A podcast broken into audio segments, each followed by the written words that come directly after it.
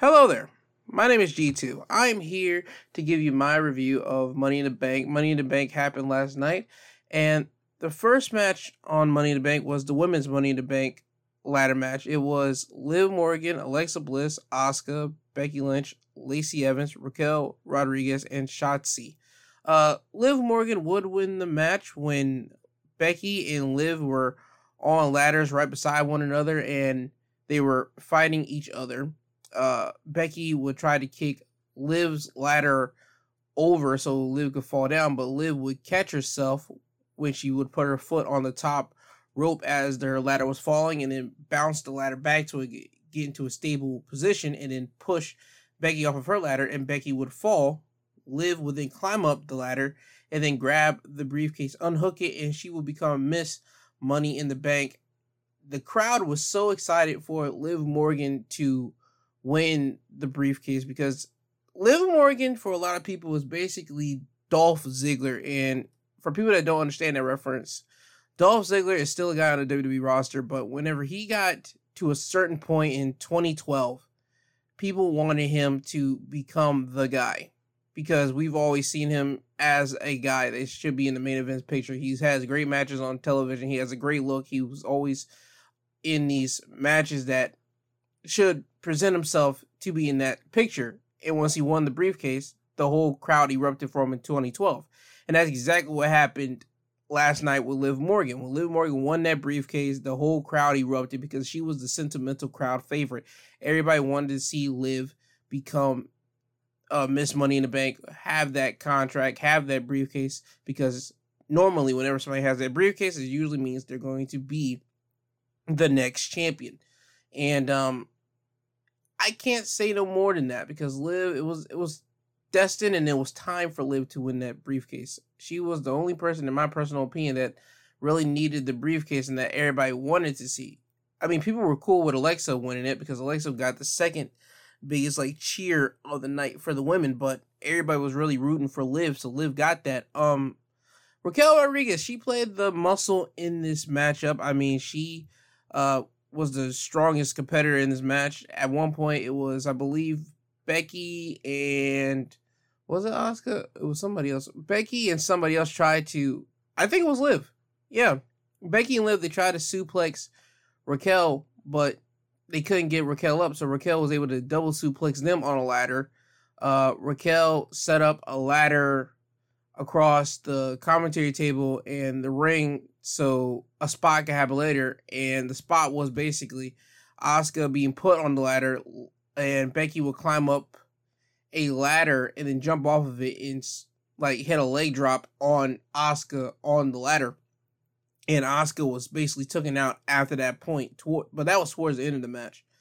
Um, Becky and Asuka also, by the way, they would constantly try to uh, stop each other from grabbing the briefcase. That was the story between those two. Asuka and Becky, they clearly don't like each other. They clearly have a thing towards each other, and that continued on in the matchup you just continue to see where the rivalry is going. You constantly see that Becky and Asuka are going to continue this going into Monday Night Raw, and that helped in the match for me because I enjoyed seeing rivalries. I enjoy seeing stories continuing on in a match that consists of multiple players, and that this didn't disappoint. Shotzi Blackheart or Shotzi, she was the daredevil in this. Um, there was one part in this match where um I believe it was either Liv or Alexa that she had on a ladder. And she would climb the top rope and she would jump off thinking she's gonna hit a senton on the on one of the competitors on the ladder. But the competitors would move and Shotzi's upper back would hit the ladder. And that and I know that had hurt because that made a nice little thud in there too. And she would take some ladder shots as well in this match. I mean, all the ladies did well in this matchup, but the biggest thing to come out of this was basically Liv uh, being the person to unhook and become Miss Money in the Bank, as well as this was Becky's second time getting screwed out of the briefcase, being so close to grabbing it and being Miss Money in the Bank, and now she doesn't have that.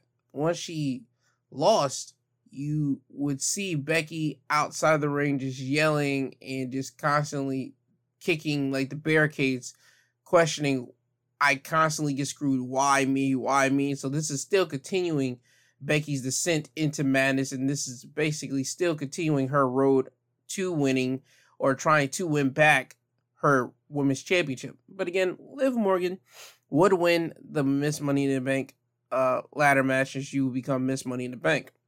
After this, we will have the matchup of the United States Championship. Bobby Lashley going against the champion Theory. Bobby Lashley would win the match by submission when Theory was going for the A Town down. And then Bobby would slip off the shoulders of Theory and then lock in the Hurt Lock, and Theory would tap out. So Bobby Lashley is your new United States Champion.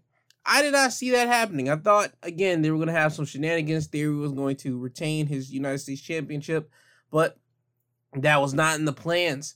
Bobby Lashley dominated Theory in this, but Theory was able to give Bobby some shots off more than I thought was going to happen. I thought that Bobby was going to dominate, as he did, but uh, Theory was going to sneak handily uh, with some type of help from Vince McMahon or somebody from the back, since he is close with Vince. Uh, send some help down to Theory's way, but that does not happen. It was nothing but a straight one-on-one competition between Theory and Lashley, and Lashley happened to win. Again, I'm happy that Lashley is a United States champion. I thought we were going to do something more with Theory with the United States title, but no.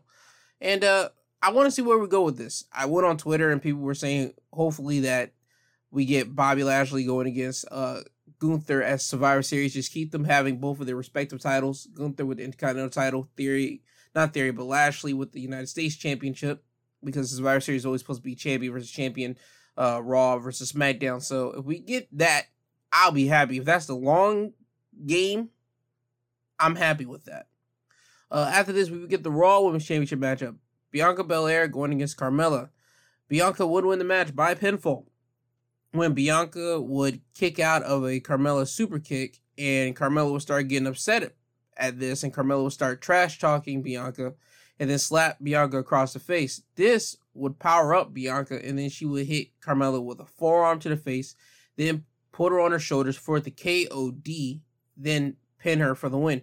Solid match between Bianca and Carmella. I think this went exactly how everybody saw it going. Bianca winning, obviously, but again, this was another match that uh somebody got a whole lot much more offense than expected. I didn't expect Carmella to get as much offense on Bianca. I thought this was going to be a solid Bianca just beating up on Carmella's situation because I don't know what anybody else thought, but I don't see the thing with Carmella, at least not right now. Right now is not Carmella's time. Carmella had her time with James Ellsworth, with her with him being like her dude that will always do the dirty work.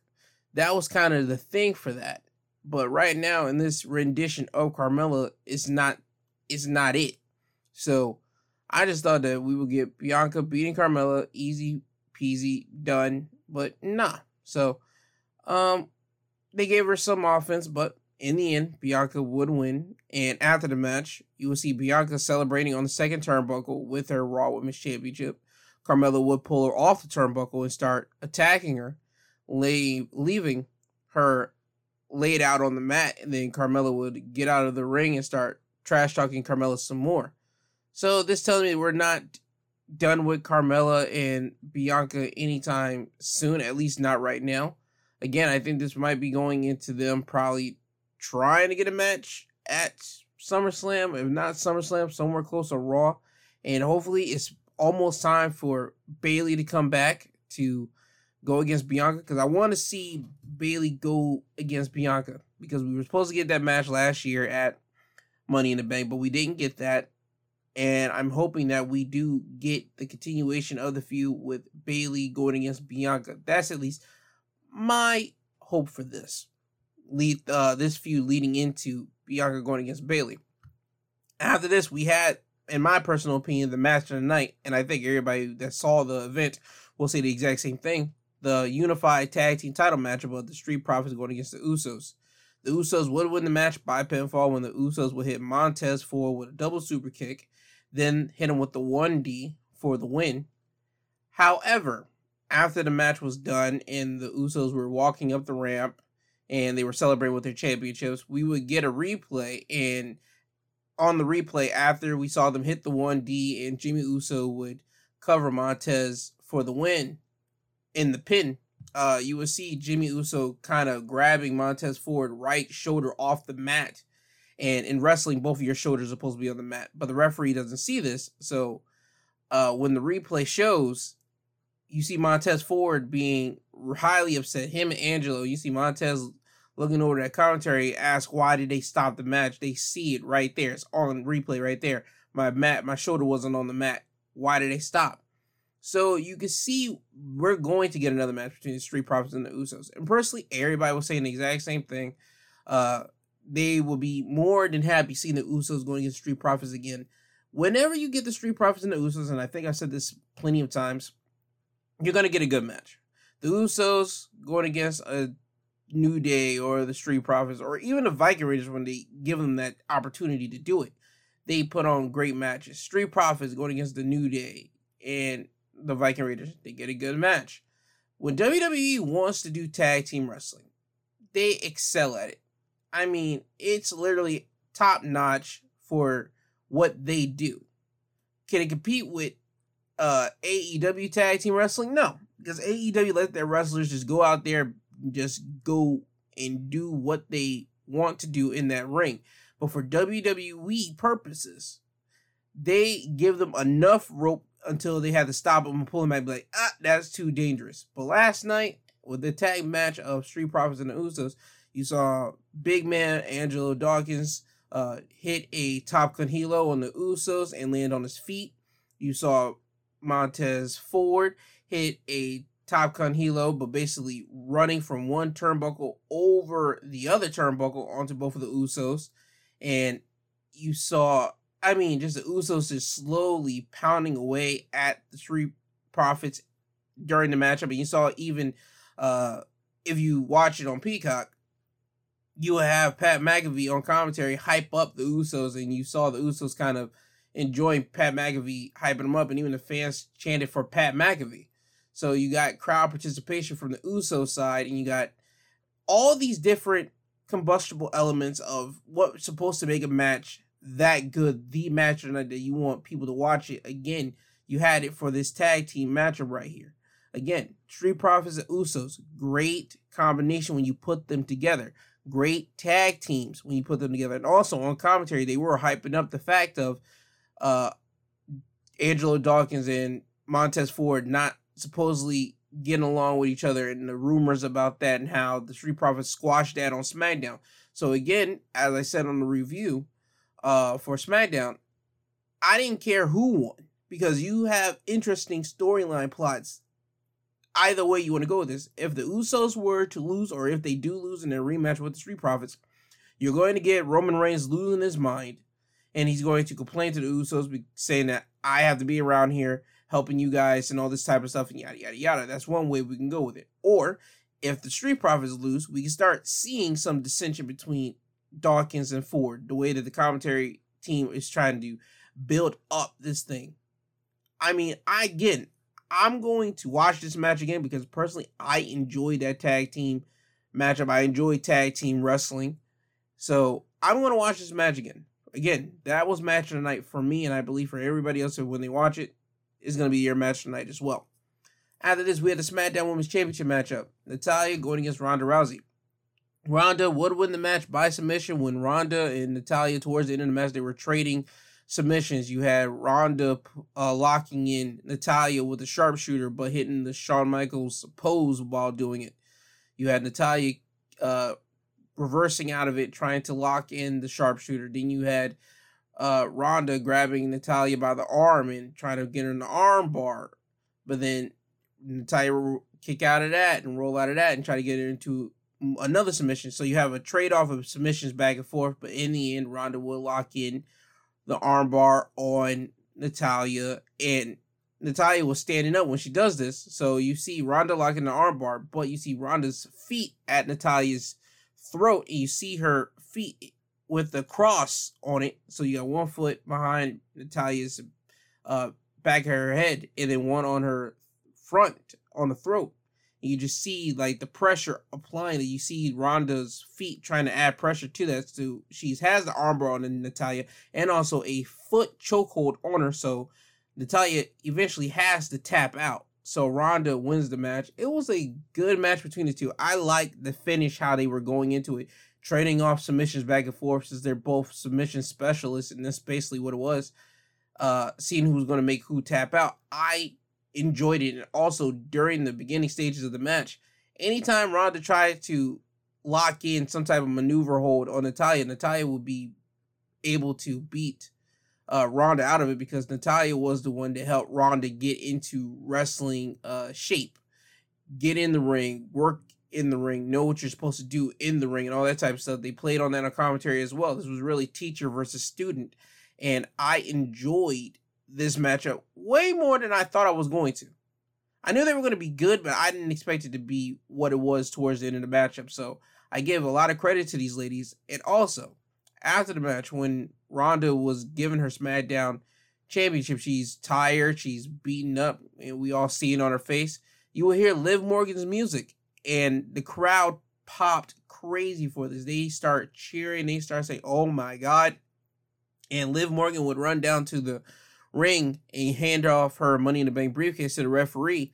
And they would announce that Liv Morgan is cashing in her Money in the Bank. So now we got Liv going against Ronda for the SmackDown Women's Championship.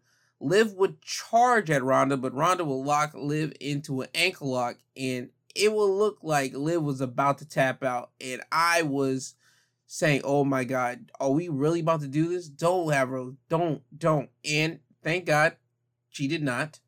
Liv would uh, kick Ronda in her bad knee, and Ronda would buckle, and this would give Liv the opportunity to grab Ronda and uh, get her in a roll up pin to pin and beat Ronda Rousey to become your new SmackDown Women's Champion.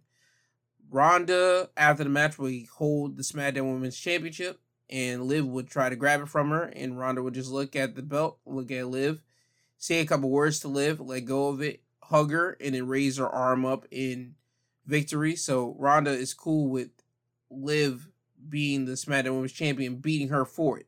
So I'm glad that Liv did cash in. I thought she was gonna hold it in more, but hey, they wanted to give it to her now. I'm cool with that. And I am glad that she actually did retain well, not retain, but she won the SmackDown Women's Championship.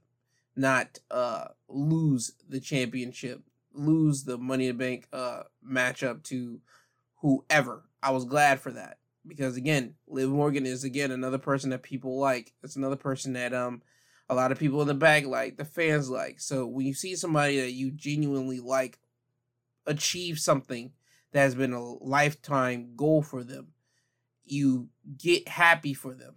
And I was happy, and the fans were happy. You had wrestlers on Twitter uh, congratulating her. You had fans congratulating her. I mean, when people look back at Liv Morgan's career, you look back at Liv coming into WWE on the main roster. She was part of the Riot Squad. It was her, Ruby Soho, and uh, Sarah Logan. In that group, you would probably say Ruby Riot or Ruby Soho was going to be the first women's champion in that group. You knew Sarah Logan and Liv Morgan were basically like the underlings for Ruby, but that doesn't happen. Liv Morgan's the only person that stayed in WWE. Ruby and Sarah got released, and even in AEW, Ruby still has not won a championship. Liv Morgan, out of all three, the first person of the Riot Squad to become a women's world champion in either promotion. So, Liv doing that, I don't think nobody had that on their bingo card when you look back at what, 2017? 2017, 2018, when they came up on the main roster. I don't think nobody had that on the card. I didn't. I thought it was going to be Ruby, but it's Liv. So again, to see that, and you saw on tweets of Ruby even tweeting out to Liv, uh, congratulations and all that type of stuff, saying that she's so happy. It was a real heartfelt, smiling moment when you saw that type of tweet. You see the gratitude and see the appreciation that a certain person is getting. So again, Liv Morgan is now your new SmackDown Women's Champion. She did not hold on to that briefcase anytime, uh, anytime any longer. So WWE made the right decision on pulling the trigger, at least right here. And then we get to our main event, the men's Money in the Bank contract. We had Sheamus, Omos, Riddle, Sami Zayn, Seth Rollins, Drew McIntyre, Madcap, And then Adam Pearce would come out. Adam Pearce would come out before the referee would ring the bell and he would say that we have one more participant to add into the matchup, and it's Theory. Theory would get added into the matchup, and the commentary team would say, Oh my God, this is Vince McMahon doing right here. And in the end, Theory would be the one to walk out with the Money in the Bank contract. He would win the match when Riddle and Seth Rollins were all on top. Were again, same thing like Becky and Liv. They were on separate ladders. They're fighting each other. And Riddle would hit Seth with an RKO off the ladder. And you will see Riddle start climbing up the ladder. And I thought, okay, Riddle's to win the briefcase. But nope. Theory would climb up the ladder, start punching uh, Riddle. Those two have an exchange of hands. But Theory would eventually push Riddle off the ladder and then unclip the briefcase. And he is now your new Mr. Money in the Bank. Um, there's a couple highlights from this matchup for me personally. Uh, Omos being the guy because he's seven foot three, and he was the most dominant guy in the matchup because you had all these guys, you had everybody in the matchup trying to take him out. There was two spots in particular. One spot whenever Omos was outside of the ring, you had all the participants teaming up to grab ladders and beat up on Omos with the ladders. And then once Omos is down, he grabbed the ladders and start just putting it on top of Omos. So Omos is basically buried under 10 to 15 ladders. Another spot later in the night, well, later in the match, you will see all the competitors outside of the ring. Yes, again, outside of the ring with Omos. And they clear off the commentary table. And you have Seth, Riddle, uh, Sami Zayn, Madcap, Drew McIntyre, and Sheamus all lift up Omos and basically powerbomb him on the commentary team uh, table, and this would take out Omos. So Omos was laid out the rest of the time. Uh, Sami Zayn, he played a weasel in this. He played a smart thing. He tried to make sure he didn't get beat up and brutalized, but he would end up taking some type of uh, painful moves in this. He got power bombed on a ladder. Uh, he got kicked off of a ladder. He got beat up. I mean, everybody got beat up, obviously. But Sami plays smart in this. But to me, again, what everybody's going to be talking about in the end is basically Theory winning and being Mr. Money in the Bank. And people were saying it was a good pay per view until the end. Here's my thing to everybody to understand Theory winning the Money in the Bank briefcase is reminiscent of 2014 when Seth Rollins won the Money in the Bank. Seth Rollins just turned on the Shield. He's aligned himself with the Authority. The Authority, and for people that don't know about WWE or know about wrestling of 2014 or don't remember, was the Authority was Triple H, Stephanie, Kane, uh, Randy Orton at the time. Um, Jamie Noble. I mean, some other guys that Triple H basically had underneath his thumb. Meaning, meaning that if you were with the authority, you were going to be in the top spots. Seth Rollins is in that group now. Seth Rollins had help from Kane, Jamie Noble, and uh, Joey Mercury. There it is, because those two became Seth Rollins' guys after he won the Money in the Bank contract. Seth would end up using their help to win the Money in the Bank briefcase in 2014. So, now with 2022 right here, Theory, him aligning himself with Vince McMahon, you now have Theory being the guy, just like Seth was the guy in 2014. Theory is a newer, modern day version of Seth Rollins, just without the authority always being present on your screen. You have Vince McMahon basically pulling strings behind the scenes and then have a theory being put in these matches. And that's what's happened here. Theory got in this match because of Vince McMahon, aka just like Seth got into his thing in 2014 and won the Money in Bank because of who he was aligned with, upper management. So Theory winning the briefcase, it makes all sense for storyline purposes because he's with upper management. He's with the boss, and the boss wants his chosen guy, his uh, ace, to be the next person to hold on in win the their biggest prize, the undisputed world championship. And apparently, it seems like they're really angling for the Money in the Bank winner to cash in on Brock and Roman at SummerSlam. Because before the matchup even began, they played a video package of Roman and Brock at SummerSlam going head toe to toe for the undisputed championship and the last man standing matchup. So they're really, really trying to make the fans understand that yo, you need to be at SummerSlam because you're gonna witness a cash in. That's gonna happen. I don't know for sure. I think that might be a tease around because we still got four more weeks until this uh situation happens. And we can do a lot in four weeks. WWE especially can do a lot. They can be like, mm, nah, we have our change of mind. We're gonna say psych to the people in uh Tennessee that go to the SummerSlam event. I mean, they have a whole lot of leeway for four weeks now. So what I can say to you is this. For these next upcoming episodes of Raw SmackDown, I have a feeling we're going to get Roman on there because obviously you got to build up the show. Brock's going to probably be on SmackDown because he's to probably just be obligated to show up there for that. Um, you're to have Theory popping up to antagonize uh, Paul Heyman and even antagonize Roman Reigns. Roman Reigns is to brush off theory. That's how I'm to see that going to be working out.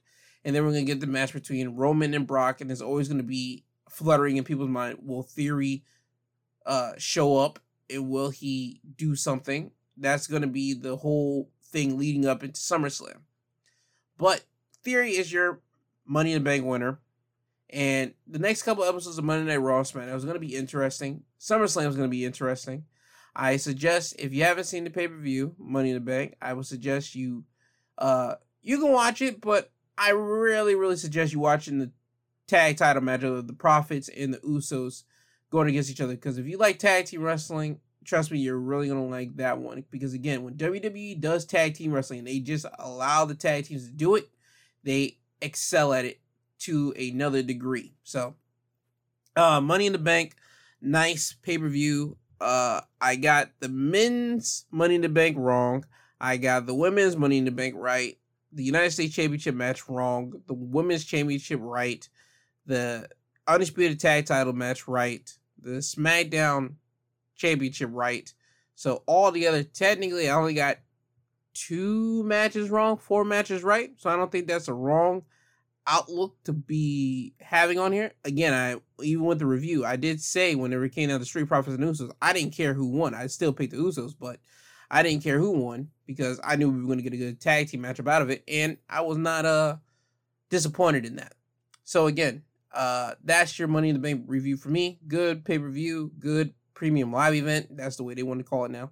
Uh, if you need to watch it, just watch the tag team title matchup, watch the Money in the Bank matches and uh, you'll be, satisfied.